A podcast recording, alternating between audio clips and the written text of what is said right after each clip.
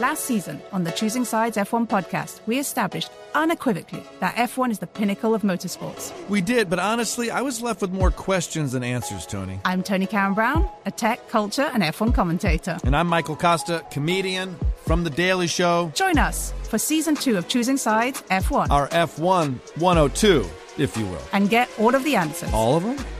Listen to Choosing Sides F1 on the iHeartRadio app, Apple Podcasts, or wherever you get your podcasts.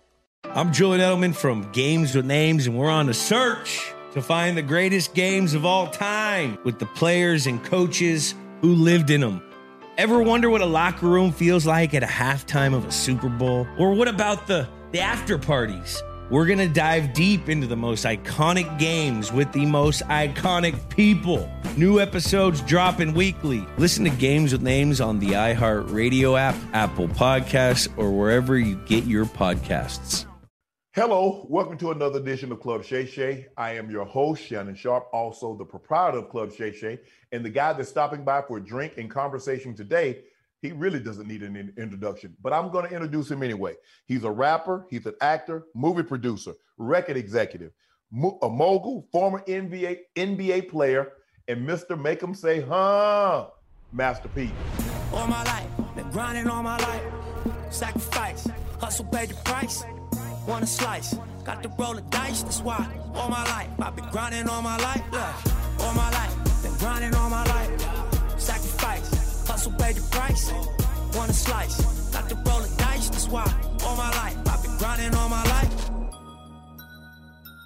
P, what it do? What's going on, bro? Man, thanks for stopping by and giving me a few minutes of your time today. I really, really appreciate it. We're going to cover a broad range of topics. We're yeah. going to go all over. And hopefully, I really hope that when we're done with this conversation and we air this, a lot of people will take issue, uh, take heed to what you said, and maybe they'll become better people, better businessmen, and better aspects of their life. So I really appreciate you taking time today. Yes, sir. Yes, sir. Let's start with the latest Reebok. Adidas yeah. made it let it be known that they're looking to sell the Reebok brand from under their umbrella. You mentioned along with Baron Davis that you would like to purchase this. Do you yes. feel that you've taken the necessary steps to put you in line to be able to take over this property? Well, right now, uh, we already show proof of funds. So we we have a seat at the table right now and we're getting close. And to be able to take Reebok black, it'll be history, something that never been done to have a CEO of a large tennis shoe brand like this. Uh, it would change the game, change the narrative. It's all about economic empowerment.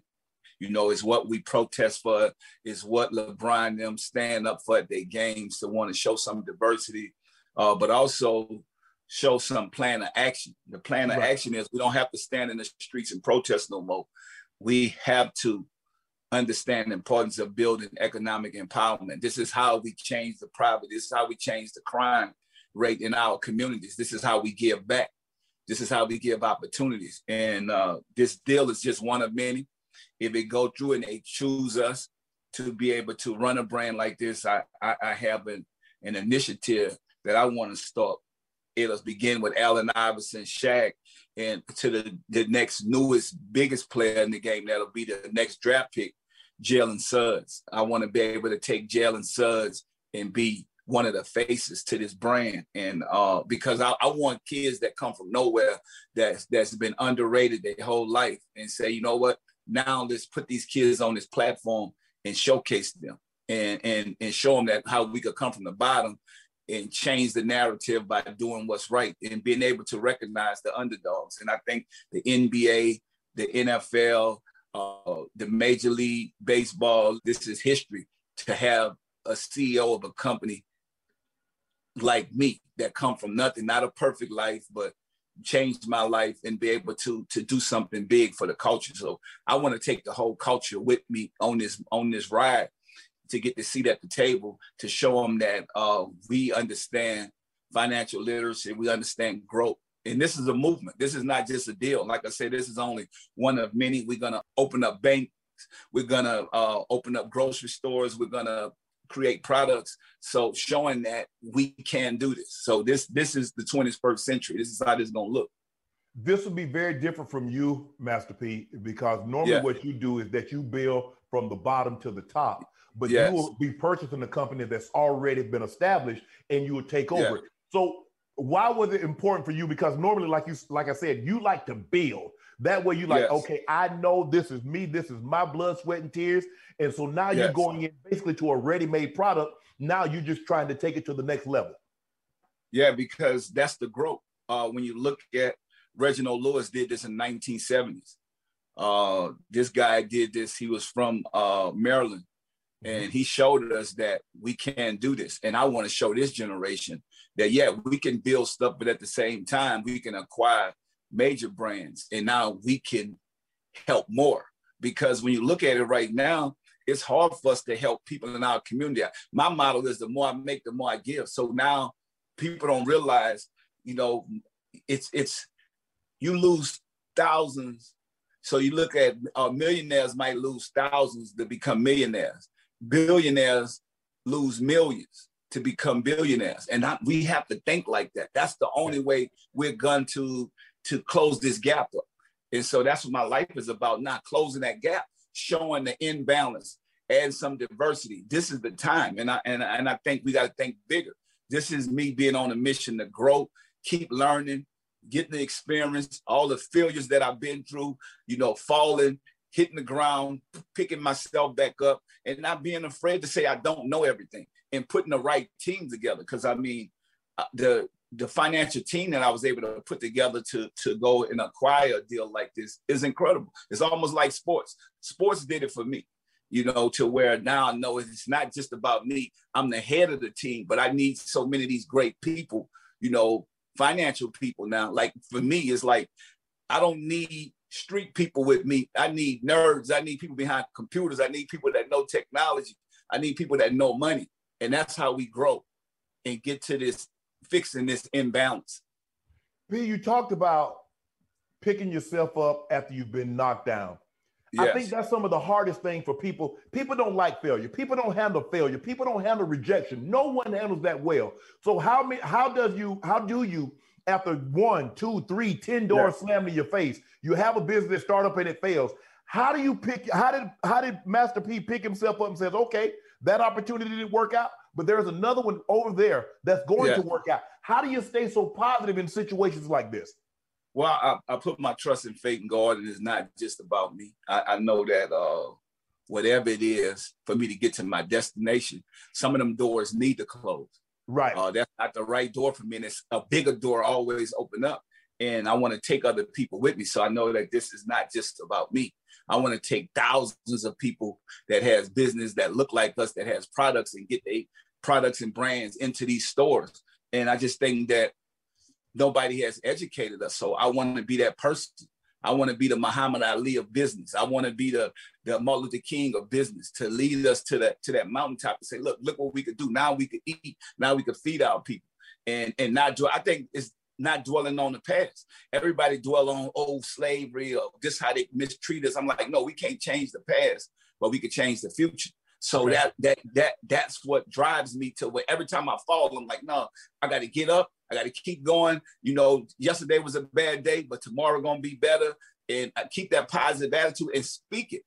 So you know, like we just see, I got on my shirt right here, "LA Great," mm-hmm. and "LA Great" is about from Louisiana to Los Angeles to to the greats. I mean, everybody that came before me is not about me, and and able to create a product brand, water, sports drinks, uh, anything in the beverage business. And, and they've been doing this for years. And I'm like, you know what? It's time for us to do that. So uh, to be a part of this, it's a movement to be able to give water back to people in our community, help the elderly. They, they don't get this, you know, uh, help educate the kids in the in the community. And and that's what is I think that failure keeps me. The guy that invented the light bulb, he failed 999 times. And then all of a sudden, he created the light bulb. And look, look where we are now. And so think about us now being able to create something, something could push us and drive us, doing something positive. I mean, I didn't come from a perfect life. A lot of people feel, a lot of people went to jail, a lot of people uh, died at a young age. And I'm saying, God, spare my life. Let me do something right you know, if you do right, blessings will continue. So I, I think that be my motivation. It's no limit to what I can do. I name myself Master P because I'm a master whatever I do. And I think you got to speak positive on yourself. And it's all about consistency and putting in the work. You know, even a, a failure to me is just a lesson. It's not a loss. It's not an L. It's a lesson. And that's how I look at it. I'm like, you know what? It's, it's not a race. It's a marathon. I just got to keep going. I'm to get there. And that's what I did in the music industry. I went from selling no records to selling 100 million records independently. And that's just how God is. When you do the right thing, you will overcome all the negativity. Even the haters gonna love you in the end. Even the people that just wait, okay, maybe they might not want to see me on top right now. Or right. they gonna wait till you gone to say, I'm gonna buy all this product. That's cool. But guess what? I'm gonna still keep doing my part while I'm here. I'm gonna keep showing them that we can actually do this. We can build these big brands the same way they was able to do. And now we can buy these brands and take over and put the money back into the culture and the community. But we have to support each other. We got to stop with the self-hate that don't want to see. You know, I, I, celebrate you, man. Like I'm proud of you from what you were able to do. You know what I'm saying? Transition from yeah. sports to be able to to communicate and, and be able to talk to us. That's big. That's how we change the narrative. We have to showcase more of this in the people that are doing the right thing. I tell my son all the time, I say, Romeo, you blessed. Just keep doing the right thing. God gonna bless you with bigger and bigger and better things because you're doing the right thing. And I think that, but we don't show that. We don't showcase that. We, P, you and I were having a conversation off uh, off off camera, and we were talking yeah. about, and I was asking you, I was like, you in LA? You was like, yeah, I'm in LA. I said, you left the boot? He's like, yeah, I'm in between two places. I'm between Minnesota and LA. And yes. I, you know, I asked you, and I asked you, I said, well, why did you move? He said, why did you leave where you were from? Why is it that we can be at a location and we might have five five, ten homies, and they yeah. all cool as long as we all there together. But as yeah. soon as I make it out, if you, if you yeah. make it out, if someone make it out, why do we become resentful? Why is it like that? Well, because if you look at it, right, everybody has 24 hours. Yes. While you're working, they sleeping and partying and playing, and then they want the same results. You're not gonna get the same results. Okay. You sacrificed, you got out and did what you need to do. I tell you all the time, like I'm no different. I got a brother incarcerated. We all had millions of dollars. So life is like this. People that want to sit on a corner and smoke and drink, and guess what? You can't be mad at me or you because our life is different. We got a nicer house or a nicer car or whatever because we decided to do the right thing. We left the cone. I'm not trying to go backwards. And I think right. that's what people got to realize. Like, if you don't want to go backwards, it's, it's two type of people. It's average people and above average people. The difference, average people are comfortable being uncomfortable. Above average people not. And we not. So yeah, I have a house in Louisiana. I, I, I have a house in Minnesota. I have a house in uh, Los Angeles. So I can go back and forth. But the thing why I go to Minnesota, my kids go to Minnehaha Academy, and they play basketball. My I got a I got a one kid, Hercy Miller. He's a sixth street point guard. He's a senior, and you know he's getting ready to go to college. And I have a six four shooting guard uh, Mercy Miller, he a freshman and, and he's starting on the varsity team. And my thing is, I'm allowing them to see both sides. So when they go to Minnesota by their mom, they able to feel like now I gave up California, I gave up New Orleans. I got to go in the cold weather. I want them to be uncomfortable. And, and I want them to be able to experience this instead of saying everything is good. I'm teaching them work ethics. And guess what? They not the top kids in the country right now, but they will be in the end. I tell them it's not how you start, it's how you finish. You right. put the work in. These kids put the work in. They've been putting the work in for years. I mean, we played on the national TV game last year. We played against uh, LeBron's son, Bronny James at, at Sierra Canyon. Y'all put everybody, that, yeah, everybody looked at us like they just gonna get blowed out the water. You know, we won that game by 20 points. We wasn't even ranked. Now we one of the top teams in the country, but we wasn't ranked, and my, nobody knew who my kids were. Even Jalen Suggs. Jalen Suggs now went to Gonzaga. He's probably going to be the top five NBA player in the draft this year. But last year, nobody was talking about him, and and that's what I love about this. I'm saying like. I don't mind being the underdog. Even when I played, nobody knew like can Master P really ball they didn't know that this is what I did before this. Right. So I love that team atmosphere and to be able to to let my kids see a both the balance. Like, don't worry about what I got, but think about what you can build and add on to what I have. That's how we build generational wealth. But you you have to understand. Uh, I was talking to their trainer the other day, Chris was like, and he trained Brian and a lot of other, you know, people. And it's like, what makes these kids different is that they know that they got to work for what they want. Like you're not just handing it to them because nobody could teach hard work. You just have to put your body through this and deal with it. We, we just want opportunity. That's it. We don't we don't want nobody to give us nothing. We want opportunity. Right. That's what I want to talk to you about, uh, Pete. Is that yeah. you can you and I understand we didn't have anything. There was nothing to be given out to us. Our parents didn't have anything, so it wasn't like they could just hand us anything and we could just sit back. So we had to grind. Yeah. How do you get your kids when you've accomplished so much and they can sit back and just and go into business with you and not have to grind, say like some like you had to grind or I had to grind going up. How do you get kids to understand that you got to grind in order to get what you well, want? Well, first you have to you have to show them this success is temporary. Okay. So you got to show them who God is first. So once they know that and they have the faith to keep going, and then you have to let them know that all the stuff you have is like the hurricane, me growing up in New Orleans, this could all be washed away. You have to start over and you got to go back. And, and then you have to teach them a work ethic. So you got to start at a young age. I've been doing this with my kids since they was three years old. Like, you know what? This is what it is. Nobody gonna give you nothing. You got it's a mentality, it's a mindset. So my kids now, what I love about them, Uh, when, when somebody walk up to him and say, well, why you work so hard? Because Master P, your dad, you don't have to do that. And when you get on the court, you know, people know these kids are beasts. They like animals because they like, I got to protect my family name. So you gotta, you gotta love something and have a purpose in life and know exactly why you're doing something. When, when a kid say they got to protect their family name, they know. It's like a Steph Curry. I played with Dell Curry and I don't watch Steph Curry come in the gym when he was young. But what Dell taught him was that nobody is going to give you nothing. So if you want, you got to get in that gym and put them shots up. My kids at at uh 18 and and and, and uh 15, they in the gym putting up 1500 shots after the game, you know, on the days off. Like they know, like you don't work, you don't eat. Like our whole mentality is, you know, we got this whole thing to where we got to go harder than the next person. We got to go harder than the next family. We 10 steps behind. They've been passing money down from their descendants. And that's what I'm saying to my kids. Years. Like, if, if, we if we're gonna do this, it's gonna take all of us. It's not just me that, that has to go hard. You know, we we all have to go hard if we're gonna break this negative cycle, this imbalance of, of wealth. And if we're gonna do that, and we know this temporary, so we all I also got to teach them about helping, philanthropy, giving back. Like this is not just about you because you can't take this with you. So this is temporary success, but having some integrity. So I just think that's what I give my kids when they get up in the morning saying, you, you have to keep educating yourself. Same way you want to be a student in the game in basketball, you got to be that in life and in school and education. So my kids, like right now, we're looking for a college. We're going to look for a college that's going to not only be a great college, but can also help you on both ends, off the court and on the court. So, you know, I've been talking to a lot of schools. I've been talking to Vanderbilt, I've been talking to BYU, Stanford, Howard.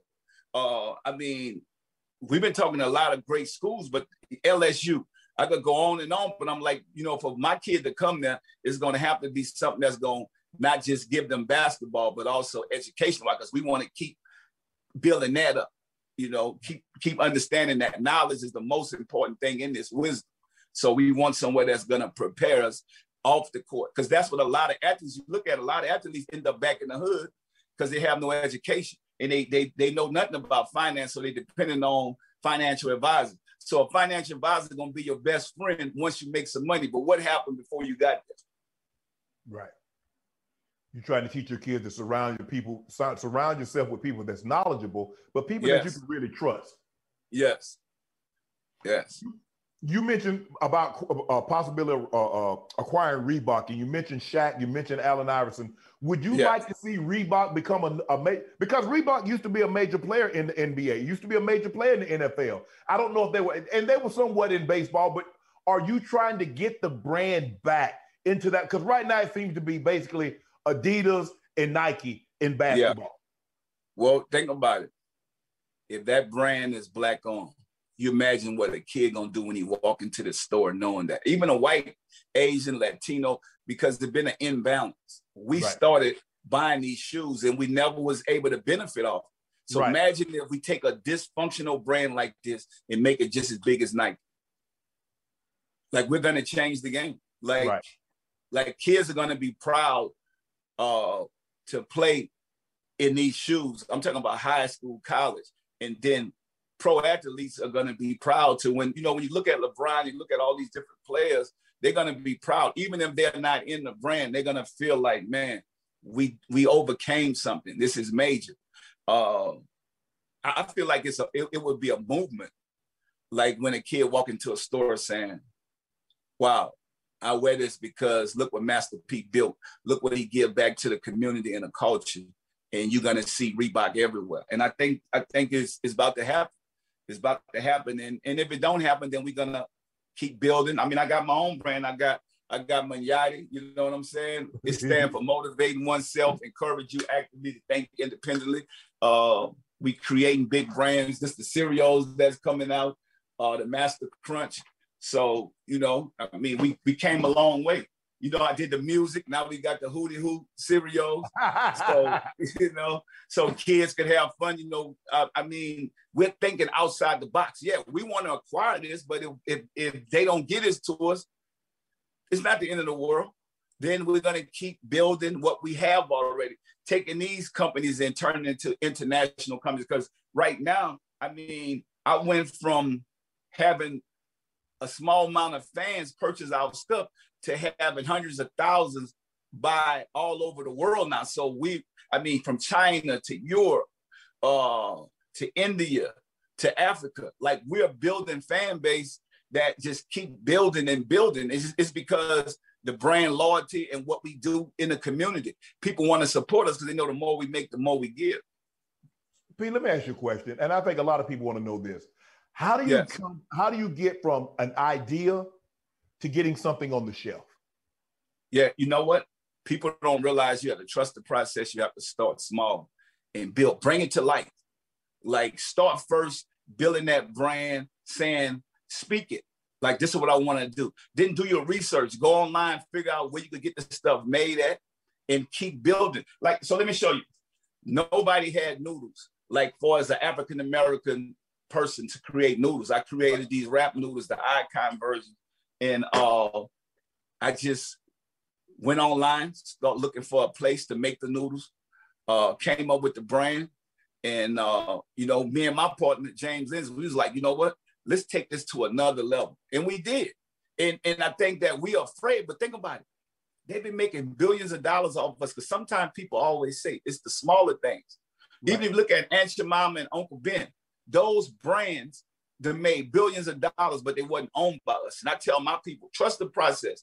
Next thing you know, we're gonna make uh, even healthier items. That's right. coming next. But first, we got to get some of that shelving space. So it's right. almost like you're saying starting a brand is like playing baseball. You got to swing at the ball to hit it. You might hit a home run, but if you never swing, you're never gonna hit a home run. Right. And so get in the game and start small. It's almost like buying a house. Don't go buy a big house until you learn the process of buying a little small house or a condo or whatever and say, oh, this the process. And and that's, I mean, it don't take a rocket scientist to understand that. I like what you've done because I think sometimes people get caught up in trying to invent the next thing why yes. not try to improve on something that's already been invented? That yes. people eat new. Yes. We've been in Roman. People been eating ramen noodles in college, and right now, yeah. people like, hold on. I don't really need to in, in, uh, uh, invent a new snack. I can just get this uh, my own snack. Yes, we're gonna eat it anyway. Think about it. we, we, we, know when we was in the ghetto, that's what that was a meal for us. When our parents come home, you happy to have those noodles. You like, okay, and couple hot dogs up with them. Exactly.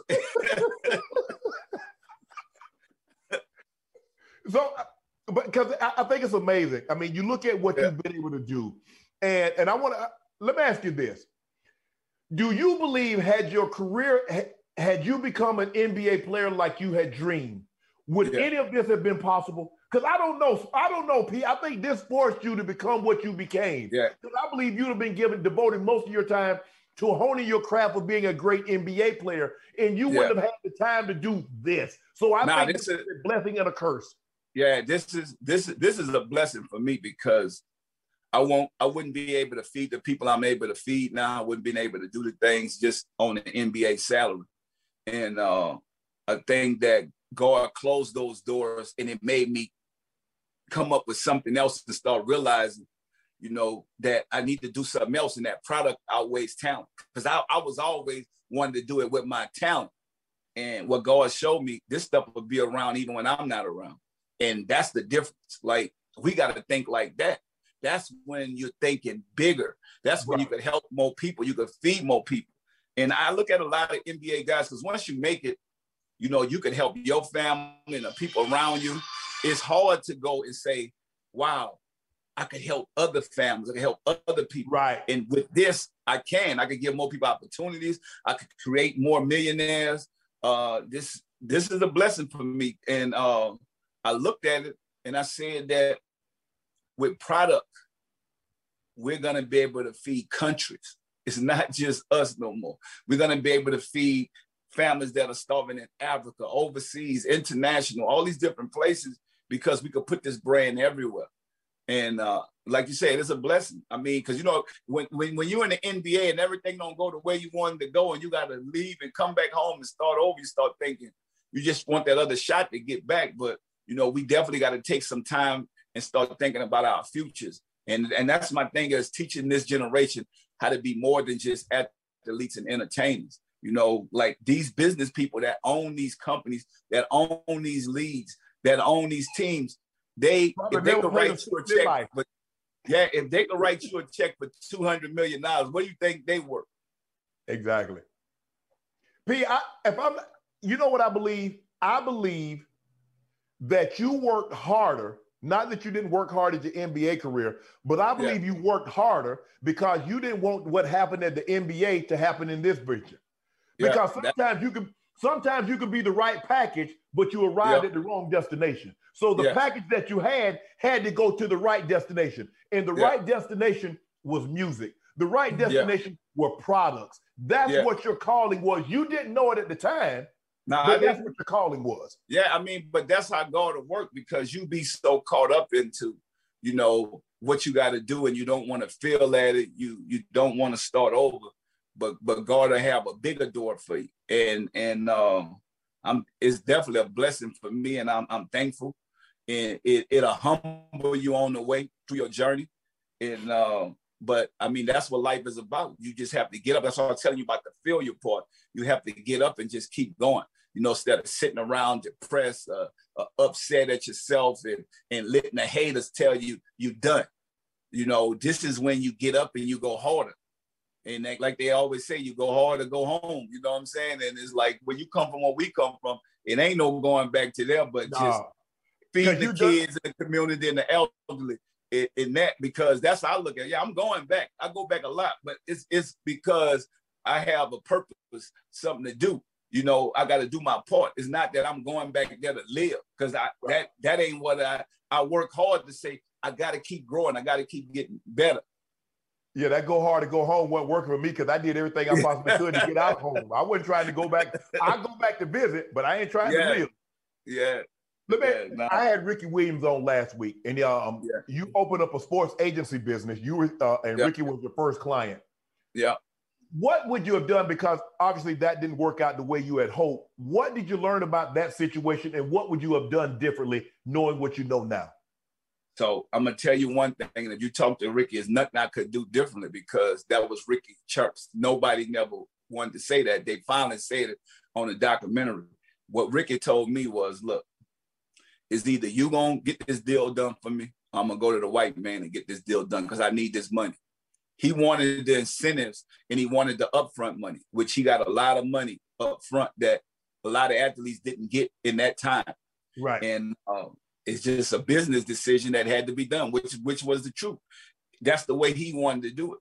And you got to look at it. For me, I've always let people be their own boss. Ricky was, Right. the boss of, of what he what, what he needed to do, but we caught a lot of flack because we black guys that's in that business that that scared David Falk and all those other companies that how could we get a Heisman trophy just getting in the game? Right. And that's that's because the loyalty, the community, and people knowing that, and, and we're gonna do what you want to do. You the boss, to be honest with you. And that's what people don't realize. That's how I treat that is well, that's the truth. You I know can, what I'm saying? Agent, so, uh, agent can say, Well, I think we should hold out exactly. and ask for this. But at yeah. the end of the day, that agent worked for me. I tell yeah. you what to do. You don't yeah. tell. I'm paying you. You're not paying me. But think about this: Ricky Williams was a kid coming out of college. Yes. Back then, and till this day, college. You know, even when I played in college, we get four hundred dollars a month. Everybody wearing your jersey. You have no money. Your mom has no money. Let's be honest. This kid to get eight to twelve million dollars up front, knowing that he might get hurt, he like, I want to take that money. Right.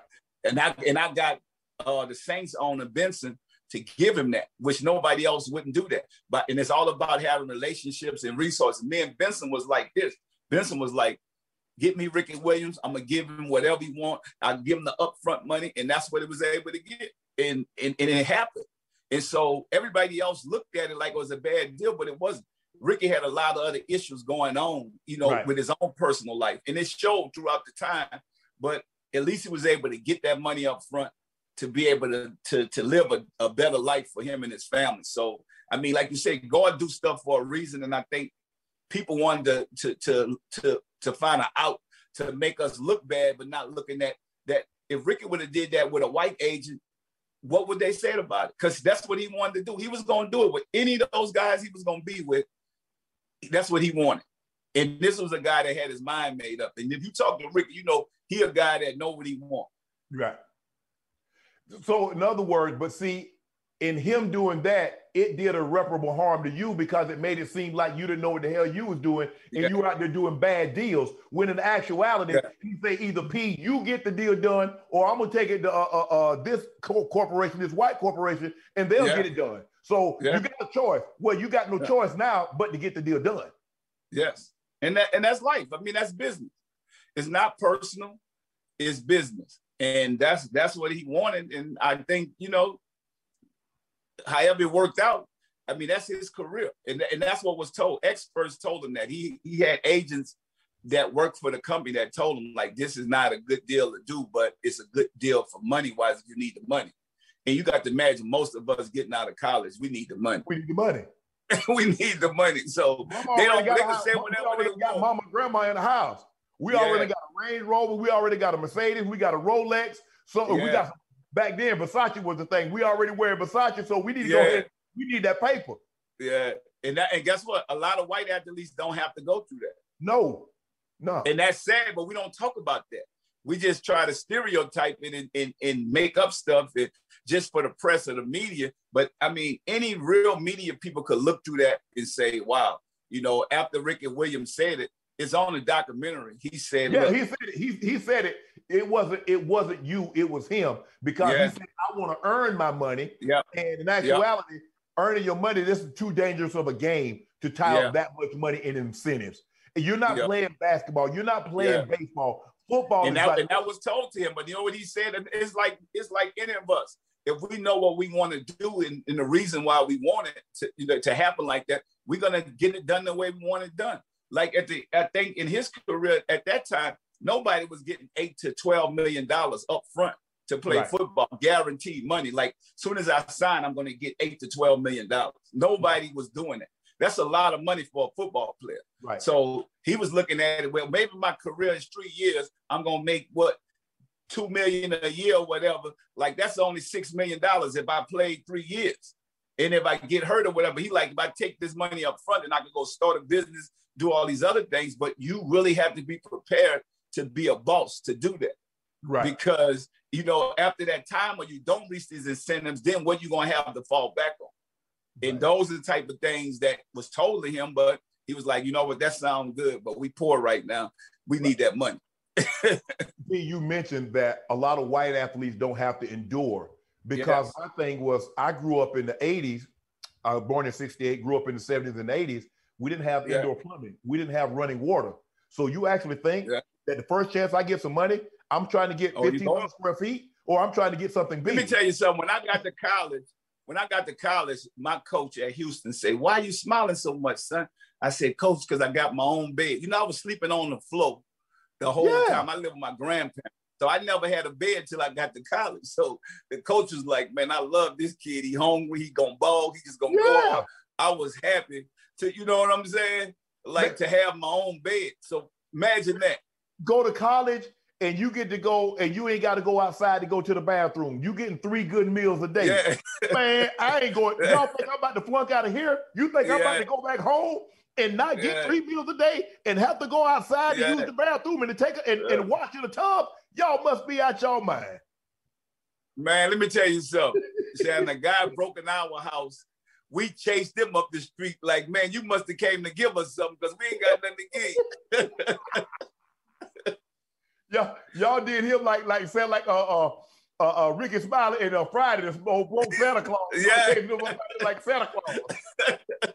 when I Hey guys, this is Matt Jones, Drew Franklin from the Fade This podcast. We got a great episode coming up, picks in all the sports, football, basketball, we do them all. But here's a preview of this week's episode. nothing to do with anyone personally, but Creighton is the team every year that the nerds, you know, the basketball nerds, are like, you know, who's really against Creighton? You know, watch Creighton. They play, and I'm like, I don't want to watch Creighton because I agree with Shannon the dude today. Creighton's never going to win anything. Stop talking to me about Creighton. They're not never the not gonna, the not the Big East tournament. they're well. I mean, they could maybe they win the Big East tournament, but it'll only be luck. But like they're always like, you know, a sleeper team that cool. Like that guy who I told you had eight title teams. One of his title teams was Creighton is not winning the national championship. It's yeah, I don't not- have them doing that. that. Like that's why do we all have to act like Creighton is a is a is a good team? Creighton's like the band they all say you should know if you really knew bands. and then they're never at any of And the. then they're never, yeah, exactly. And it comes time for the Grammys, and they lose out to like you know Lil Durk, and you're like, see, I knew Lil Durk was better. Why are you? T- why are you You telling me? see the whole time. And this episode was brought to you in partnership with DraftKings. To hear more, listen and subscribe to Fade This on iHeartRadio or wherever you listen to podcasts. But think about this. You were ahead of your time, P, because there are a lot of guys now. You see, Jay Z has started a sport, had Roc Nation and his own label. You were ahead of your time. There are a lot of guys that's doing what you did damn near 20 years ago. Yeah, yeah, it's, and it's a blessing to be honest with you. Like, like, but when you do right, like I said, all this stuff for coming. Like nobody's really doing what I'm doing now, and it's all because of what I was able to to do in the past and learn from that, learn from those mistakes, and like I say, learn from those failures, and just keep going. But when you look at it right now, I mean, I look at it. So you imagine, Shannon, nobody really looked at this, and I'm gonna do a basketball documentary next because I want people to see that I didn't just go to the NBA. I went to the CBA. I had to go through all type of those type of coaches and uh to get to the league to get 10 day call-ups. It's different now. Like i had to go get off in the cba to get a 10 day call-up. So people don't know that i went to dallas i went to denver i went to uh sacramento. I went to all those teams on 10 day that you know you had to stick. I was out there with the Muchinaras, with with with with the uh I mean, it was just so many great players, but you know, so I had to go through John Lucas. John Lucas in Houston. If you could survive John Lucas training in the summer, you could go to the league because John Lucas gonna make you quit. And, and once I survived that, playing with the Nick Van Exels and the Sam Cassell, I knew that I was ready. But I also, when I look back at it, imagine me. I had my own sports agents. I had some of the top NBA players that I had put into the league. So you know, I easily could have did a package deal if I really just wanted to. I try to do it the right way. I went on my talent. Like I could have been in the league for at least three to five years just on package deals if that's what I wanted. But I did it the right way and it all worked out. And I think that's how God worked. And I think these blessings is going to be even bigger because I did it the right way. And I'm able to see and I can help more people. So it's not about me. I can look at these contracts. I can look at a, a kid and say, you know what? You're going to get to the league. They're going to take you away from your family. They're going to turn you against your friends, all this stuff. And then when it's over for you, nobody going to speak to you again. And and they say, well, how you know that? I know from experience. I watch kids that that I put into the league, and I and and and I, I understand this because the first thing they do, they you know, when you come from the hood, they don't want you to be around your people no more. Correct. And so think about it. Who is not going to take care of their mother or their father? Which, you know, we see these stories all the time. Like my mom and my dad took me to AAU practice, took me to all these different things. And then once I make it and I don't help them, like how you expect to have blessings? Yeah, And you so ain't having a wanna- good look at that. You see what I'm saying? Yeah. And my thing is to these kids, because you know, once you they get you around this fortune and fame, they make you forget about where you came from. But they come on the tail end. They come when it's good. My thing is trying to educate these kids and show them when it was bad, where were these people? And Yeah. so we got now we got to hold them accountable because they they they come when it's up. So think about. It. I told my one of my guys the other day. I said, "Yeah, are you best friends with your financial advisor? You know why? Because you're successful. Let's let's see you lose all this and see if they you that's still gonna be your best friend. Mhm. And that's what, hey, P, I tell, look here, my grandmother, my mother didn't drive me to one to one practice. But I tell Yeah. you what, my mom gave me life and my grandmother gave me everything but life. And so Yes. With there in the beginning, you're gonna be there in the end. I, I don't I, I don't get how some of these guys like they make it out and then they Yeah. abandon their family. I can I could not do Yeah. that in good conscience. Yeah. Yeah, we got we got to check, but we have to keep educating them and showing them the right way because they say money is the root of all evil, and it's the love for money. The love for money is the yes, root of all. Yeah, I'm reading you got a scholarship to Louisville. And when Yep. you were coming out of high school, Louisville was one of the preeminent programs in all of college basketball. But you Yeah. walked to the University of Houston. Why? Yeah. because um, I, I feel like it wasn't right. A lot of stuff was going on uh, in my family, and I was I, I felt like this was the right place. I had family in Houston, so I Right. decided to go to Houston, and it, it made me who I am today because it's like what I was able to do at Houston in the relationships, and you know, like we used to go back and play Clyde in uh in a in in in the in the in uh the dream. So I, I seen them at, at one of our alumni games uh last year, and it just you know Rickie Winslow, Big Caddy, you know all these dudes coming. And when we came back together, nobody knew that I was gonna make it in music. So they all looking at me like, boy, you did something with your life, but we never knew because I never was into the music in practice and none of that type of stuff because I was focused on being the best basketball player in and I just think that Houston really showed me a lot for as you know the whole team atmosphere and and uh, I think it, it was it was the right place for me. I mean, I turned down LSU. I had Dale Brown coming to the project recruit me, uh, John Thompson, and so that was that was the right fit for me. You know, Houston because you know my coach was like, No, you know, you running gun, you can shoot the ball. So I learned how to shoot with no lights. We had no lights in the project, so I had to listen for the nets. So I was always the sharpshooter. you know. I'm looking at you. You played, you mentioned some of the leagues that you played in the ABA, CBA, IBL, NBA. You averaged 24 points a game in 2004, the ABL All, uh, Las Vegas Rattlers. Played in the Yeah. preseason for the Charlotte Hornets, Toronto Raptors. And you played with some great players. You played with Vince Carter. Uh, Charles Oakley Yeah. was on that Toronto team. You mentioned Yeah, Tracy McGrady. Tracy McGrady. Yeah. Yeah. Why don't you? I mean, I, I remember you doing an interview and you said, "I'm good enough to make it. It's whether or not Yeah. they can look past Master P and give me a fair shake." Yep. Well, people people got to realize Master P was so big and my music was so big, even at Charlotte. I mean, I did a hell of a job there, but the you know Bob Bass, the GM, say, "Man, your music is pure filth." And then another thing, he knew I was a tough guy, right? He said, Right. "Why you not scared of Anthony Mason?" I say, sir, I'm not scared of no man. He said, well, I'm scared of Anthony Mason, and I don't know why you not scared. And so me and Anthony Mason end up being friends, but we got into it when I first came there. He's Right. from New York. I'm from New Orleans. You know, God bless the dead. Like that was my dude. But when we first got there, Anthony Mason was a bully. I'm on the team with Anthony Mason, Derrick Coleman, and BJ Armstrong. You know, Dell mm-hmm. Curry. And so when I get in the training camp, Anthony Mason said, "Don't nobody touch me," telling all the rookies, you know, nobody touch me in practice, or you gonna have a problem. So you know, me being from New Orleans, Ah, soon as he went up for a shot, pop, I hit him. He like, Lil man, this dude about 6'10, I'm 6'4. He like, Lil man, we gonna fight after practice. I said, no, bro, fight right now. We got to fight right now. And he started saying, he started saying, "Man, I like you. You you you you you tough." And, and we end up being friends after that. But you know, me just setting the stage because I asked coach. I said, "Coach, what happened if we get into it?" Coach said, "Whatever happened in the gym, stay in the gym." So I'm like, "Well." You know, I got tested a couple times, even in Toronto.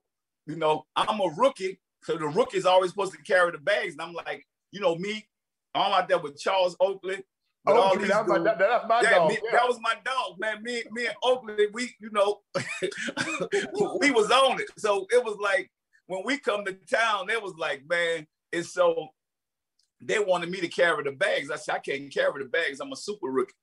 So, so I never carried the bags. So, you know, I ain't gonna say no name, but but one of the players did try, you know, because everybody from the hood, but you know, we played basketball. Right and that I don't think that went too good for him. You know, after that, I ain't never had to carry the bags. Nobody never asked me.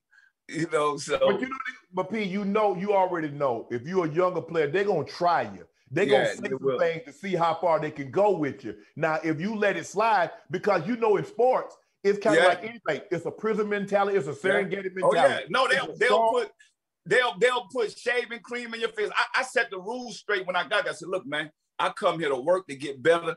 I'm not coming to play, so don't play them games with me. I ain't trying to do that. And and they they got it, but I did have to make an example so they can understand that you know they're not gonna keep playing them rookie games with me. So you know it's a lot. You're right.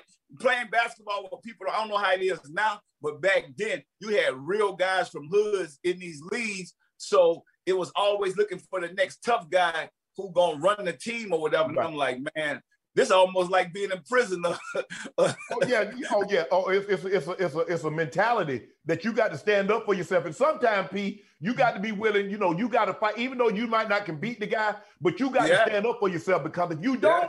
they'll continuously run over you. And hey, I tell them all. I used to tell them I went to college. I said, look here, yeah. I didn't come to fight, but I didn't come to lose either. So how we gonna do this? yeah, you know, you know, we gonna fight every no day. Yeah. hey, so this doesn't uh, uh, the basketball thing doesn't work it doesn't work out. Yeah. How the hell, considering that you were not in the music, you weren't doing anything in the music. How the hell you get to the music business from basketball when you when that wasn't a part of it to begin with? Well, I got hurt at Houston, and you know back then they take the scholarships away from you, like there's no use for you. So when they took that scholarship away from my grandfather, said you can't sit in his house, you got to do something. But I didn't even know if I was gonna be able to walk after that no more. And uh, I just started listening to music and getting into it. And then uh, I had a son, I had Romeo, and I'm like, I got to get away. I went to California and I, I, opened up a record store. You know, I watched all these people, you know, stand in line. I'm like, I'm, I'm, gonna start my own little company. So I opened up this little small mom and pop record store called it No Limit Records and I start realizing watching the people what they was buying and what they liked. I'm like, man, I have a story to tell. So not only I own the store and I understand the whole customer service part of this, but also I realized that I have a story to tell. And I wanted to I wanted to put the South on the map because at that time you had Tupac, Biggie Smalls. Everybody was the East Coast, West Coast. You had a little bit of the Geto Boys and Uncle Luke, and, and I'm and I'm like, but far as the music in the South going to the, the East Coast and the West Coast, it was just a little bit of, and I'm like, nah, I got I got to represent. And so I just started doing music and I started going on the road because Tupac and them used to come into my store. And so I started going on the road with them. And then one day they let me open up for them. And uh, the rest was history after that. Wow. I mean, just like that.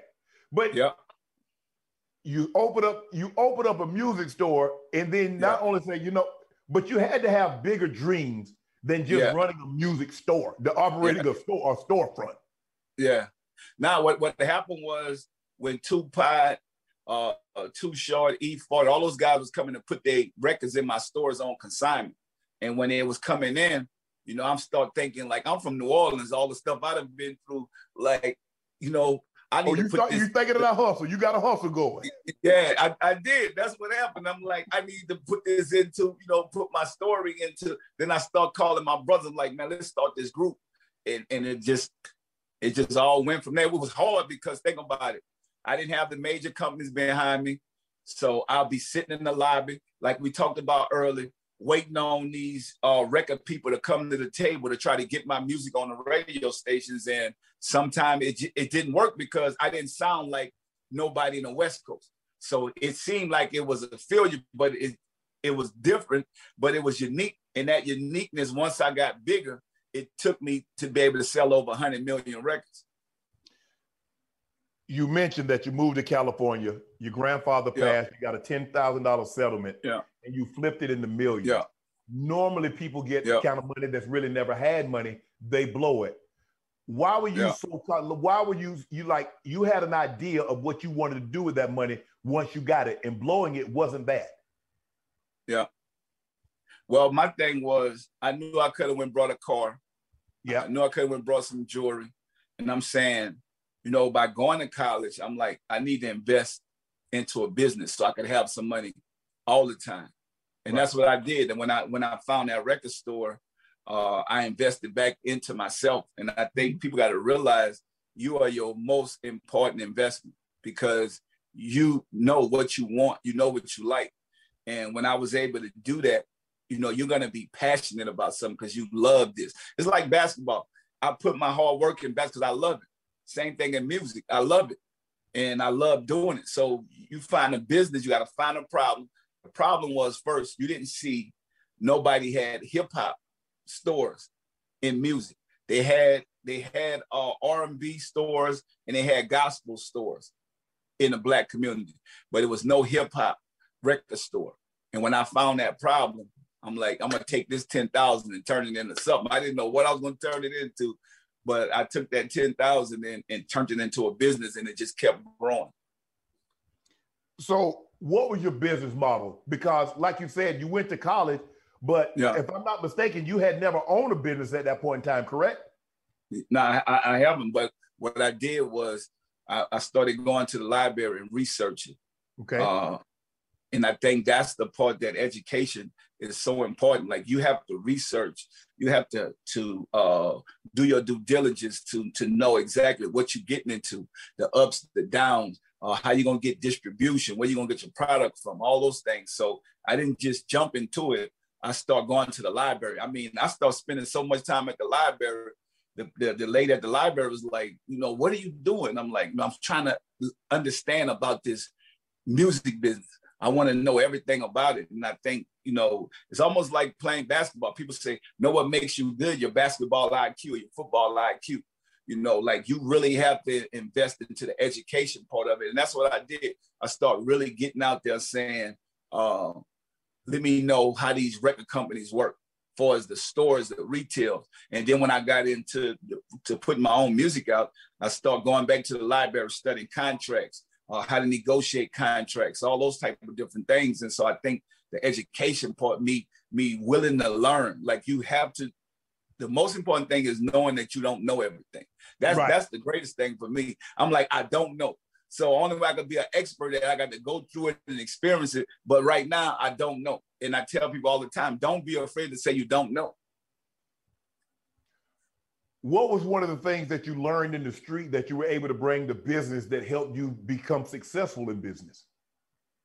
Well, not to let nobody take advantage of you, and you have to stand up for yourself. Uh, and and that's what the streets taught me, and um, I think it worked for me because most business people only have just the business side or the education side, but to see both sides. But you know, even the streets taught me how to keep your word and have an integrity. And I think that took me a long way in business because once I was able to leave that life behind and understand what corporate America, you know, is all about, I wanted to take that same drive and hustle and grind with me to corporate America, but positive. And and I think that's what that's what saved my life because I never was about trying to take advantage of somebody. It's just like I just want my piece, whatever my fair share is. That's what I want. And I don't care what it is. If, it's ten dollars, I want my ten dollars. I want you know? all ten. Don't try to give me eight fifty. Don't try to give me five dollars. That's it. Give me, give me all of what I deserve. Yeah, I mean, and, and, it's, and it's all about you know the the the principle is what matters, and I think that's the difference. Like, and and if you look at it too, uh, a lot of guys from the streets, you know, it was a it was a chain of command back then. We don't have that no more. Right. You know, now you know, like even when I was playing basketball, even when I lived in worse neighborhoods, they knew Percy Miller, basketball player, man. Y'all don't do nothing to him. Y'all let him know if something. Yeah, right. Like, man, a lot of these kids dying. Like they they they they they killing off all the greatest talent that we have. I mean, I seen a 6'11 kid get shot and killed down in Compton. Uh, uh, six nine kid, and it's like these kids were just in high school. These kids are gonna be the future to come back to take care of the community. That's what I want to be able to pass that down. Like we got to preserve the kids in our blocks and our communities. Like we can't keep killing the talent because who gonna come back and take care of us? Right. It's kind of like you see that in the in the music industry industry. Yeah. I mean, since Yeah. Big and Tupac, and now you see all these young rappers uh, like Pop Smoke and all these other guys. I'm like, wait a minute, where did that was that wasn't going on in the 80s? That wasn't that wasn't supposed to happen. No. It's not supposed to happen. Like those guys are supposed to be the gold standard. You're supposed to look out for Yeah. them. They're supposed to get protected. Yeah, they they they gonna take care of everybody. Now Right. you look at it, even like the Nipsey Hussle, who's gonna take care of the community now? This guy put everything into taking care of the community, and we Right. just get rid of him. And so that's my whole thing is about educating our culture so we can know we have to preserve the people that's gonna take care of the community. And that's You- what they did back in the days. You know that Yeah. Shaq. They did that back in the days. You had to go talk to somebody before you could even think about getting into a fight with somebody. You're right. And you looked out, you looked out for everybody in the community. Like if you knew somebody, oh, that's such and such grandma. Uh, Yeah.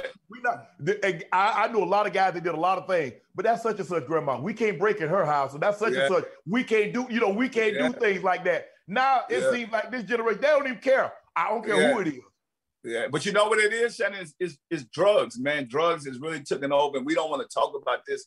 You know, I was talking to a warden uh, in the prison, and he said 90% of these guys in here is over drugs, and a lot of these guys are good people, but they don't even know half of the stuff they was doing while they was committing these crimes. I said, wow, it it, it really is.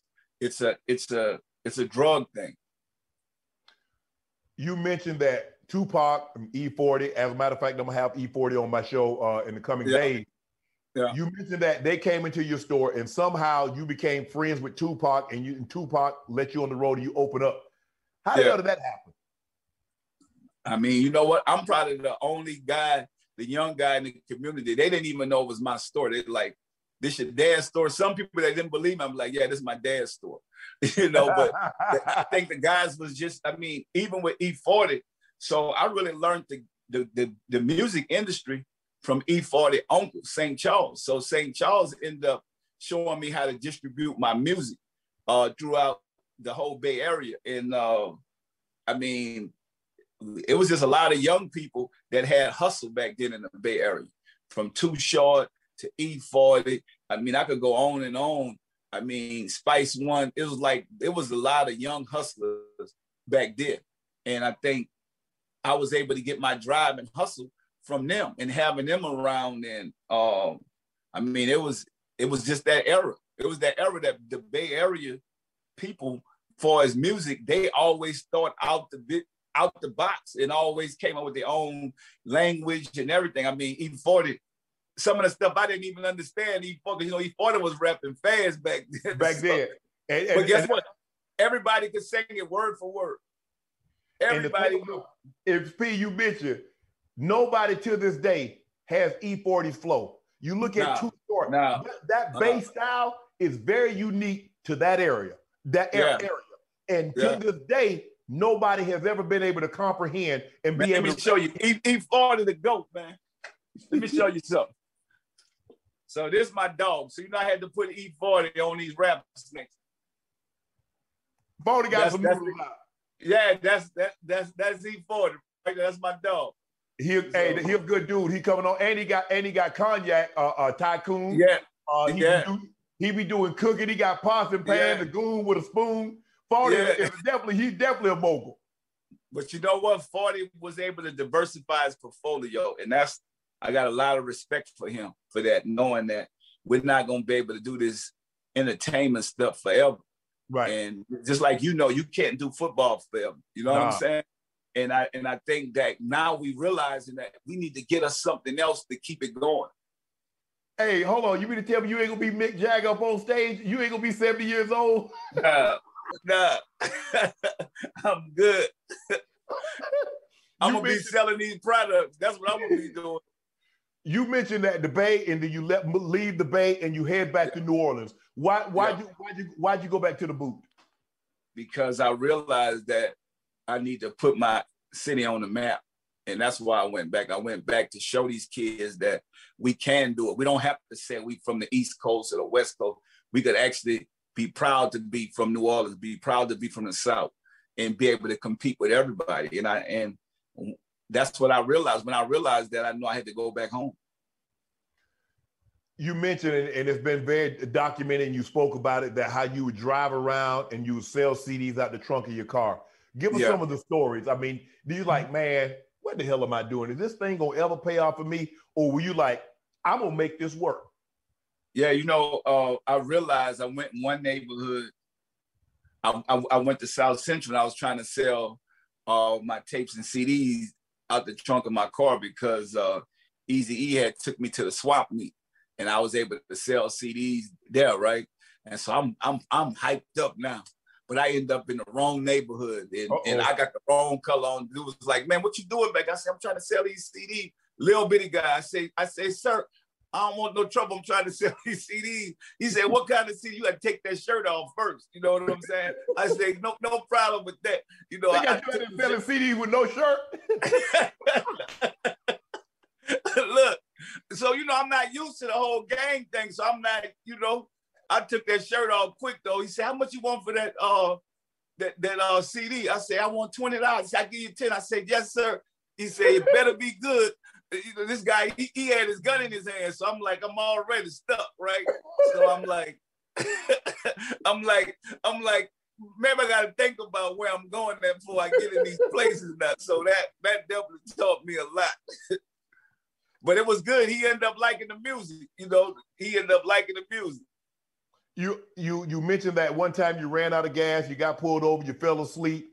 Well, I Yeah. mean, in order because I think the thing is now, uh, P, is that everybody sees where you are, but a Yeah. lot, very few people got an opportunity to see the journey that helped Yeah. get you to where you are because all they see is this. They never saw that. Yeah. And I think I think that's what life is about. You know, people always think they know, but they really don't know because they Right. see you where you are now. But I mean, I come from a poor place. I come from not having nothing. I mean, I could I could remember going to the store with my family and just thinking, wow, if I could get me some Oreo cookies, uh, you know, being hungry. And I think that people don't see that. But you know, for the ones that understand, I want to show them that you could come out of nothing, but you got to keep working. You got to outwork everybody. Like, and that's what I did. I mean, consistency is what's going to get you to your dreams and your goals. I just kept going. It's like I know I'm not where I need to be at, but let me keep working. Let me get better. Let, let, let, let me get to my destination. And and it's it's even bigger than what I could even imagine. It's just by keep going. The distribution deal uh, with Priority Records, and uh, Yeah. I think you had Michael Jackson, attorney, working with you. And I'm looking at this. It's like you got an mm-hmm. 85-15 deal. Yeah. Now, if you have success like you think you're going to have success, I, they Yeah. probably gave you that deal not thinking you were going to be able to generate the kind of success. And they're Yeah. like, oh, I ain't going to be that 80 50. But lo and behold, you Yeah. generate millions and millions and hundreds of millions. And now they're like, oh, what have we done? Yeah. Well, they they thought that you know, for one, I'm a kid from New Orleans. They thought, well, this kid come off the streets, what's gonna happen? He probably gonna live six months. So this was gonna be a great deal for them. Right. And they didn't know that I, I came to change my life. I came to be better. I came to leave that life behind. And, and I was gonna get out there and work and go market and do what I need to do to blow those records up. And that's what I did. I was everywhere. I'm jumping on planes, I'm jumping in vans, driving. You know, sometimes Shannon, I'm I'm putting my own posters up. I was in New York. The guy was like, Is that you? I said, No, dog. You what you think Master P gonna be out here? I'm putting posters up for this dude. We I'm from the South. We all look alike. So, you know, you know, you gotta go hard. You gotta go hard if you believe. You know, And- but nobody else believe. And you know, New York has an ordinance, no posted signs, so you got to be careful where you actually put your signs up at. Yeah, yeah, So let me ask you, let me ask you a question, Pete. yeah. You go. So how did you know to to to work this deal? So was was because obviously he's Michael Jackson attor- uh, uh, attorney. He's been at this for quite a while, and he understands because Michael ended up having some problems with uh, uh, Sony Records. Uh, Yeah. Prince having had Yeah. some issues, and some of the bigger entertainers had issues with their record company. So you go in. So you kind of Mhm. had an idea where you wanted to go, how you wanted this thing to be, uh, uh percentage wise.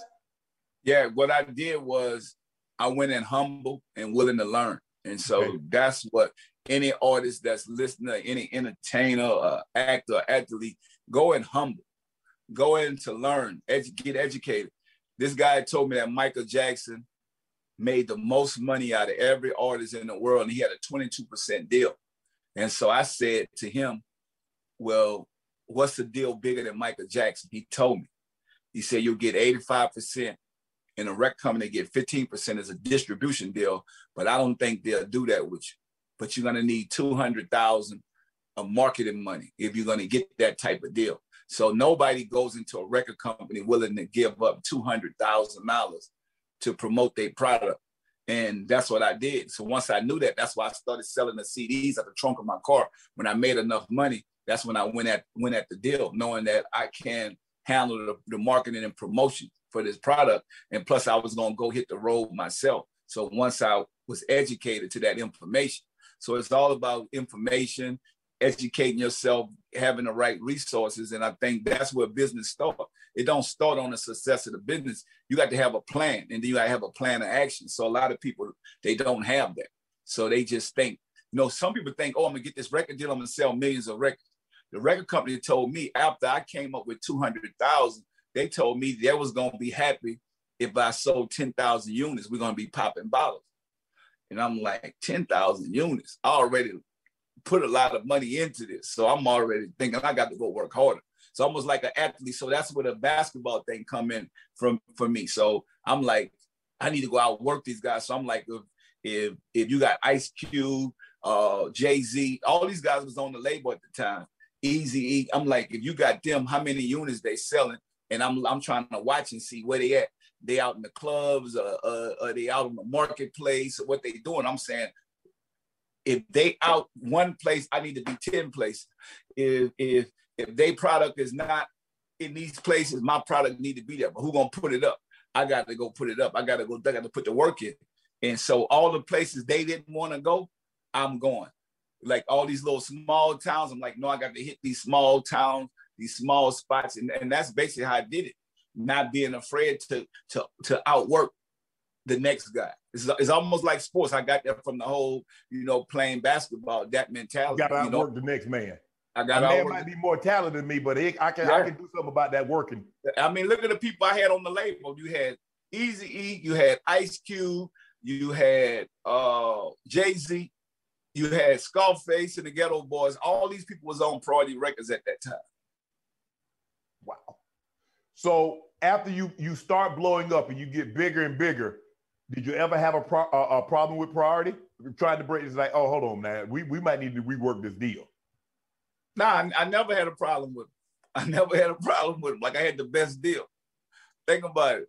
Is nobody had a deal like I had. So uh, I just had. I I just had to keep on moving until I kept growing and growing and growing and getting better and trying to figure out other things I want. Then I wanted to get into the movie business. I started putting my own films up where they told me you can't do that. I wanted. One time I had 20 records on Billboard. At one time they said that I can't. The most records you can put out is two. I say no. I own the company. I put out every, however many I want, and that's what I did.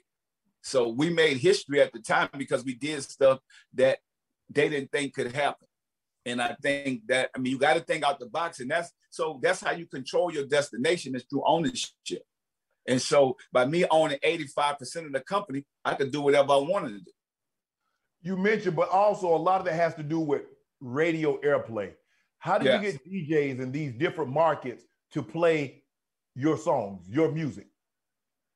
So I, I did what a lot of people should be doing right now, Shannon. I, I brought DJs, jackets. I always brought the no limit jackets, t-shirts. I went into the marketplace, appreciated them, showing them that I appreciate them. I showed up, showed up at their events. I made their events bigger. And I think a lot of artists don't they don't want to do that. They just hide behind a computer. Like I'm actually going out touching these people in their marketplace, doing free parties for them. And now they are playing my music everywhere. Every time they come into the club, because nobody else is gonna do that. Think about it. The other big stars are not gonna come to these marketplace places for the DJ. The DJ is the most important role in the music business to me. Let me, you mentioned the 85-15 split that you got, and there's something Yeah. called a 360 deal. Can you explain that to the people at home? The difference between the type of deal you got versus the conventional deal that all the other artists were doing at the time? Yeah, I mean, if you got a deal like I made, then you control everything. A 360 deal, they eat off of everything you got and they control you. And that's probably the worst deal that you could have, which a lot of artists have it. And I know a lot of people don't want to work and do the put the hard work that I was able to put in. But you know, you got to decide: do you want a distribution deal, or you, you want to own your company, or you want to be a worker? A 360 deal, it it makes you a worker, so you don't control nothing, and everything you do, they get a piece of. it. And so that's why I try to educate our culture to that. And and and guess what? a distribution deal is not for everybody. Like I said, being a boss is not for everybody because a lot of us come from the ghetto. you got to work though. The deal Yeah. that you got, you got to work. You got to hit. You Yeah, got. you got to work. You got to hit the road. You got to work. You got to decide what you want to do. So you got to look at it. Even if you look at right now in the movie business, Will Smith and Denzel Washington make 20 mil a movie. And my thing is to them, I'm thinking, how come you don't make your own movies? But everybody, you know, they just starting to do that. But I'm just saying when they were super hot, that you know, you know, you get cool at okay, well, I'm good at making a 20 mil a movie, but you see what they done grew into. Imagine when they first started, and that's Right. my thing. I was try- I was even trying to show Spike Lee that I'm like, man, you know, you older than me and you know the business, but imagine if instead of going to these people because you already have a fan base for these urban movies. So if you just made the movies yourself, imagine how much bigger. I mean, Spike Lee should probably be like Disney or somebody, but the black Right. version of you know what I'm saying? Yes. But we we don't we don't want to accept that it's gonna take a lot of work. It's not gonna be pampering like so. The difference with my career, I didn't get all the nice trailers. I didn't get the private jets and all that stuff. I'm working. I'm in and out of planes, regular planes, because I got to get there. I got to keep the budget down, all this type of stuff, because this is my money I'm spending. right. These guys are spending other people money, but it also makes you lazy too at the same time. Mhm. And so you got to look at that. And then, like I said, being a boss is not for everybody because you got to take care of everybody. It's a difference. It's a, it's a lot more responsibility. And I get it. Some people just want the pampering. It's like, but guess what? The pampering is going to stop when it don't work. So I was able to keep going because I don't have nobody saying we got to drop Pete from the label because he's not selling the records he used to sell. No, it's like I could grow, move on, get into something else, and keep going. But if you look at it, this is like the entertainment world, they dropping people all the time. So when, when you're not good enough, it's like sports. That's why I say product always tell sports. You you was one of the best at it, but when, when you can't run and jump like you used to, you gone. They, they already looking five years They you know, already early, looking for you like, to well, play. you the top dog. They looking for somebody else's. And we got this. This is what we're gonna bring in for Shannon. Like, but if you knew that five years ago, you'd have been thinking a whole different way. Right. And so that's the part we got to educate this culture to. The ones that want to listen, because they got some of them thinking, oh, well, you know what, I'm gonna be bigger than Pete. It ain't about being bigger than me. Because think about it, at the end of the day, if you just got a record deal or a 360 deal, you never gonna be bigger than me because the money you making is gonna be controlled by them. And they controlling where you go and what you do. That's why they give you a big check up front. Now you got to be. Don't be worried about being bigger than Pete. Be smarter than Pete. You got to understand. Yeah, and that's what I want you to. And all you got to do is stop and ask me for that information. I'm gonna give it to you because I want you to be. I want you to not have to make the mistakes I made. But I can't do nothing if you just want to go on your own. There's, there's a lot of these artists, man. Let me tell you something. So I was trying to show these guys, like right now, that if they did the right deals with the way social media and all this stuff is going, these guys would be bigger than me, but they got the wrong deal. So they going instead of putting the work in, the same work you putting in for the record company. Imagine if somebody put that in for their own company, what it's gonna be. Because you have the power. Once you got a hit record, you could sell anything. Right. Right. How did you go about negotiating to getting your your, your music in like Walmart, Kmart, Circuit City? How did mm-hmm. you do with that? Because it, it, it's it's not easy to deal with corporate America Yeah. in the business that you're in, selling what you're selling. Yeah, well, you know what? You have to go in there on the diversity side first, but then showing them that your product is bigger than just Black America. Like you have product for the world. Like I make music and product for human beings. So once I got in, I had to explain that to them. Like, uh, don't just put me in a box because I'm like any other businessman that comes in there. Like my product is for the world. My product is not just for African Americans. My product is for everybody. And when I make my music and I make my product, but it's owned by me. So the imbalance is that you guys should want to add some diversity into Walmart, into Target, into all these other stores, the Kroger's. And and and by doing that, you got to give us an opportunity. And I think that's the way we got to think. Like we also have to educate those buyers because they just don't know. Mm-hmm. And I think that's what I was able to do. I was able to educate them to show them my strategy and my plan. And then where we at right now in the world, I mean, I feel like we have to take advantage of these times right now to get product into these stores to, to add some balance and some diversity. P, if you own your own company, so you got to set up these meetings, right? Yeah. Yeah, I got to set the meetings up. I got to be on time. I got to do the Zoom calls. I got to show up. Uh, and when you own your company, I mean, that's what it's going to be. Now, if I just wanted to go work for somebody, I could just chill. But I don't get no time to chill because I want to build generational wealth. Right. Snoop Dogg. Yeah. Tell the people the difference between negotiating with Suge Knight and negotiating with corporate America. you know what? To be honest with you, though, I think it was easier negotiating with Suge Knight than negotiating with corporate America because he already knew what he wanted. In corporate America, you got to sit around the table with 20 different people that has their own idea on expectations. So uh, it was a challenge because at the time going in there, you know, I was able to, to show Suge that, you know, you're going to sell this artist anyway. And so what I learned from being from the streets, I'm like, you know what? I asked Suge, like, how much are you getting for Snoop? He told me the number, and I said, okay, let me put extra 200,000 on it. It made sense. It's like, okay, you're gonna you're gonna do this anyway, but now they gave you something extra with it. And I think that was the difference. But you know, in corporate America, it's it's like it's a situation to where they sit in, you sit at these tables with all these different people, and they have a strategy. And if your strategy work with their strategy, then you get the deal. If you know, because a lot of us think we got our own strategy. My thing, my thing is, if you want to be successful in business, when you go and look to do a deal, make sure your strategy is up to par with with what the deal you're doing. So you go in there, you get the deal with, with Snoop, and by Yeah. this time, Snoop and and and, and Suge has had a falling out, and, Yeah. and Suge want to do a diss track. He want to do a diss album like F Death Row, F Suge. Yeah. He's like, whoa, Yeah. whoa, whoa, no, we can't. Nah, bro, we not finna do that. Yeah, yeah. now my whole thing was I, I I- told Snoop was you got to have some integrity, and uh, you know you can't keep fighting fire with fire unless you you you ready to burn, and uh, you know this guy had opened some doors for you, so you got to at least be thankful for that. Right. So you know us black men going against black men, like we have to change that narrative, and I was able to to show him that, show him that with love and saying, look, man, this the right way to do this.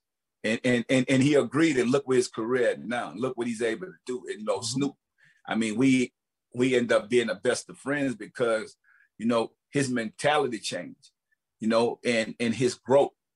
And uh he just kept growing and, and getting better. And and you know, he was able to build an empire. And I think that's what this is about for me to being able to create more millionaires and hopefully billionaires and, and, and have people come through. I call No Limit the university. You come through here, get the game, and go do what you got to do. And that's what Snoop was able to do. And I'm I'm proud of him. I'm, I'm proud of the man he became, and uh, and and what and what he's doing. Mostly, I'm proud of what he's doing in the community with the football league. And, and uh, me and Snoop, just matter of fact, we just did a basketball game.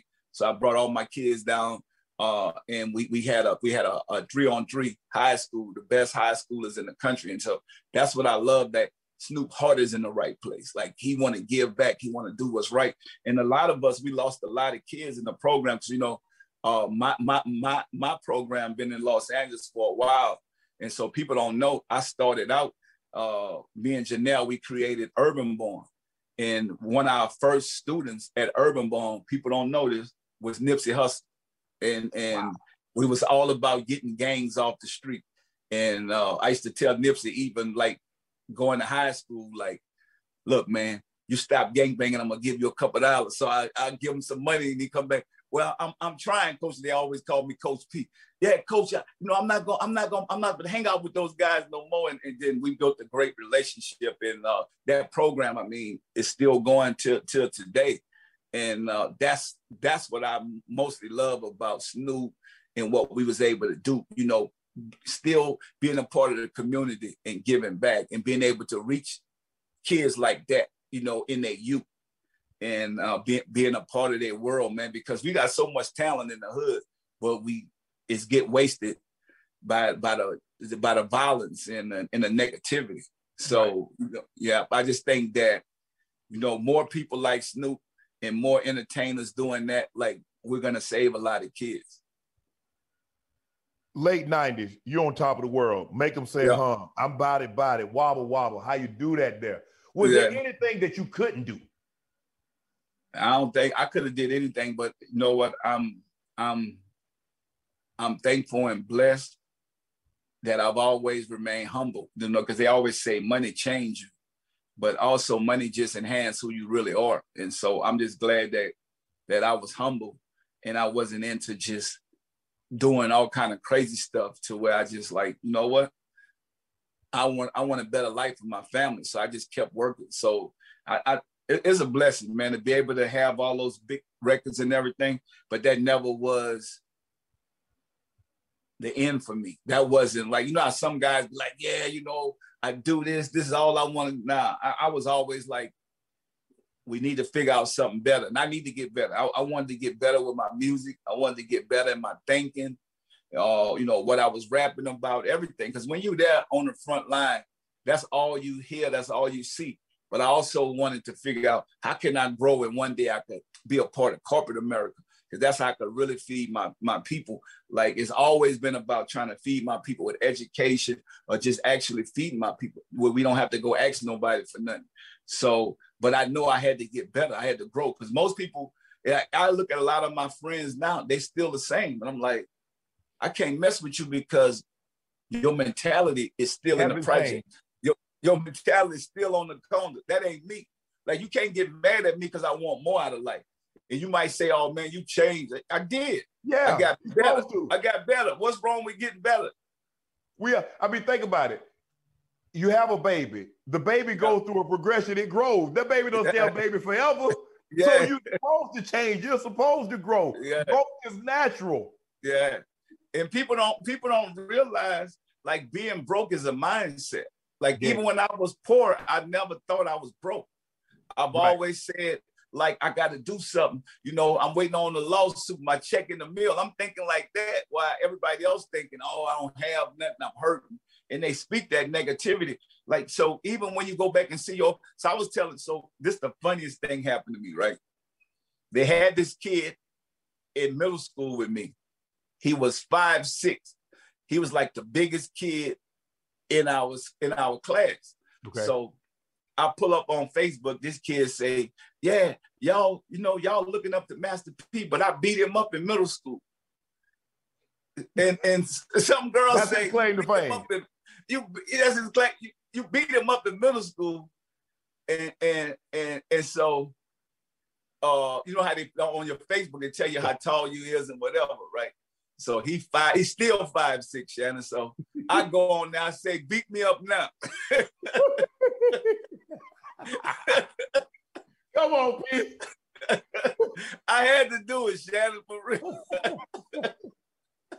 Man, I'm looking at your artists. You had Mystikal, the 504 Boys, Soulja Slim, Yeah. Silver Shocker, C Murder, Romeo. You, you, you, hey, I love all the guys, but Mystikal, Yeah. Mystikal was Mystikal could have been, he was Yeah, Pete. What happened, Pete? yeah. You know, Mystikal got caught up, but Mystikal, he's getting it together now, man. I'm, I'm proud of him, and he getting a second chance. Are you Mystikal gonna do you one gonna work together again? Are you looking to work Oh yeah, we definitely going on tour together, and we we doing stuff. I mean, Mystikal, Mia X, uh, Mac about to get out of being incarcerated. This there was another guy that was just he his career could have been so big. He probably was the most talented guy. Uh, probably even more talented than Mystikal, but he went Really? to jail at like 19. Yeah, Mac. Like this guy, this guy was talented, and he just lost his lost his whole career. And that's what I'm saying. Like you got to do the right thing and and stop being around the wrong people. You know, um, and I feel like that's what that's what that's what that's what we're going at now. Like being able to show this generation, y'all don't have to make the mistakes we made. So Right. now, man, this Mystikal was, yeah, talented brothers, Mystikal, soldier, slim, Mia X, Fiend, Silk C, Mac. I could go on and on, man. We we we had some talent on that label, man. You- and you had it. Yeah. You've lived every person's dream, not just black. Obviously, you're black, and, and that's the um, but you've lived a dream, a life of lives, growing up in poverty, not having and rising, and people Yeah. get an opportunity to see. What advice would you give this generation? How can there be more masterpieces?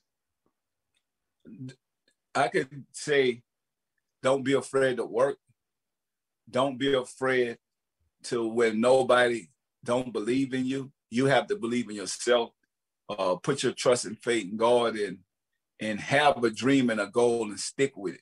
Like it's not a race, it's a marathon. Like even when them curveballs come or the destination, you know, even though it look like you're not getting there, if you're doing something every day consistently, you're to get to your dreams and your goals and and don't be afraid to fail i'm just saying don't be afraid to try to get better and don't be afraid to work and and and and if i did it i know you could do it so What financial advice? Because you've been very financial responsible. What financial advice would you give young America? educate yourself don't work for money don't pray for money pray for wisdom when you work work because you love something it's your purpose and it's your passion Before we wrap up, I want to ask you this, and you be the you're the best person to ask this. I need your five top rappers that could play, that could hoop, and I need your five top hoopers that could rap. Hmm. I'm gonna say J. Cole, Okay, uh, 2 Chainz, okay, uh, Quavo, okay, The Game, okay. and Romeo. Damn, you left Chris. So uh, you don't look at Chris Brown as a rapper. No, Okay, Chris, Chris. Brown, an R&B singer. Can he hoop though? Yeah, Chris Brown could hoop. I, I hooped with Chris Brown before. He could hoop. Okay, okay, okay. I believe. Okay, now give me the hoop, give me the hoopers that can be rappers. I want to know who the, who is the top NBA hooper or the top, no. You know what? I'm gonna let you include football players too. I want to know who's number one because there were a lot of beat. There's a lot of going on speculation that you know the guy up in, in Portland and there was a guy that Yeah. played in Orlando and Miami Heat and the Lakers. There's a lot of guys that say they are the best. What? The guy in Portland is is got to be the best. D. Little got to be the. He, he got to be the. From what I see, I go with him. I go with Shaq. okay. All right. Um, I mean, who else in basketball that we? we- We got so that's it. Let me I- ask you question. What, what about Le'Veon saying, Bell? like- can, Le- can Le'Veon Bell rap? Who? Le'Veon, Le'Veon Bell. I mean, he's good. You can't you can't knock that. Uh, also, I gotta go with um, what his name is. He he got some nice songs too. Uh, he married to uh, what her name is the uh the singer. Oh, Iman Uh, Shumpert. yeah. So that's four. Yeah. And um, I gotta go with, huh? How you gonna leave you off? You got to be the hold on. You got to be the Godfather. You know what? I did both, so it ain't. You gotta leave me out. Like, you, I, you, you, can't put me in that. Yeah, So, you, I- you got to be the number one slot. You got to be the number one in both of them. you know what? I'm a humble man. I'm, you know, keep me out of it. And then I, I'll just, I'll let everybody, I'll let everybody have their fun. But then I got, to I'm gonna go with, uh, I'm gonna go with AI. Okay. So that's five. We, we not counting me. We don't, we don't have to put me Okay. in none of those mixes. How about okay? I'll tell you what. I need Mount Rush, Mount Rushmore rappers. Give me your Mount Rushmore rappers. You get four. That's it. Any era. So from Any JV to KRS One to, to Too Short to Two whomever. Ice Cube, Tupac, Biggie. Give me four. All right, two first. I'm gonna give you Tupac and Biggie. Okay, okay, that's two. Oh, we only got two left. Somebody get left out. Uh oh. Guess what? You know that's that's life. That's how it go. I'll give you two and biggie. Okay. Give me your four Mount Rushmore hoopers. Michael Jordan, Okay. LeBron James, Okay. Okay. Magic Johnson, Magic.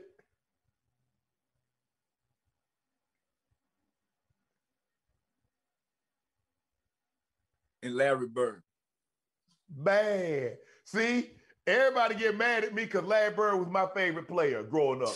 I had all Larry Bird, for a white boy back then, I'm just telling y'all, you could cut him up, scratch him, whatever. You're not gonna stop him. I'm just telling you, you're not gonna stop him. P, I want to thank you for stopping by, giving me a few moments of your time. Congratulations on all your success. I want to give you your flowers while you can hear me praise you. Because a lot of times we give people flowers and they can't smell them. A lot of Yeah. times we praise people and they can't hear it. So I want to give you flowers. I want to praise Master P for what he's done for his community while he can hear it, while he can smell the flowers. I appreciate you, my brother. Salute. Thank you, man. Have a good one. All my life, been grinding all my life. Sacrifice, hustle, pay the price. Want a slice, to roll the dice. That's why all my life, I've been grinding all my life. Look, all my life, been grinding all my life. Sacrifice, hustle, pay the price. Want a slice, got to roll the dice. That's why all my life, I've been grinding all my life.